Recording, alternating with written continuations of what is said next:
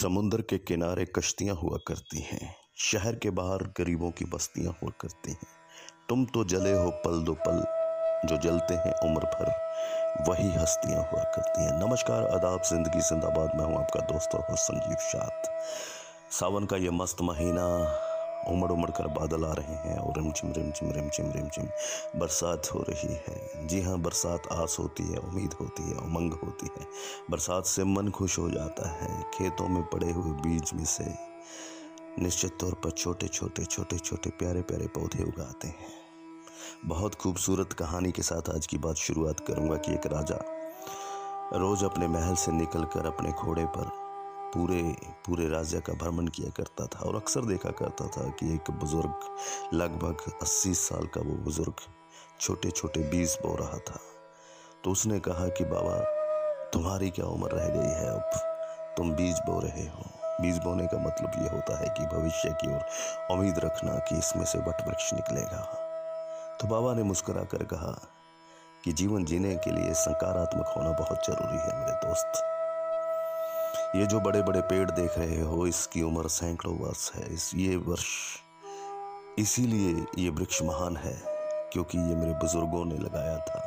और आज जो मैं बीज रहा हूँ, मैं अपने बच्चों के लिए बीज रहा हूँ। ज़िंदगी के प्रति हमेशा सकारात्मक रहिए।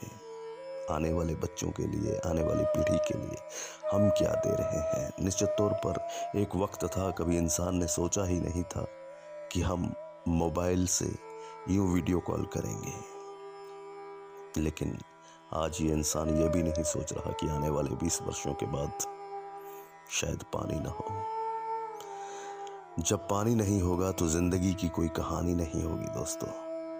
ज़िंदगी खूबसूरत है। ज़िंदगी देने का नाम है आर्ट ऑफ़ गिविंग मैं बार बार कहता हूँ कि हम क्या दे रहे हैं, क्या दे रहे हैं। कितना कुछ है, पानी ऊपर से बरसता है। ये धरती है, खनिज पदार्थों से भरी हुई है, पेड़ है, पौधे हैं।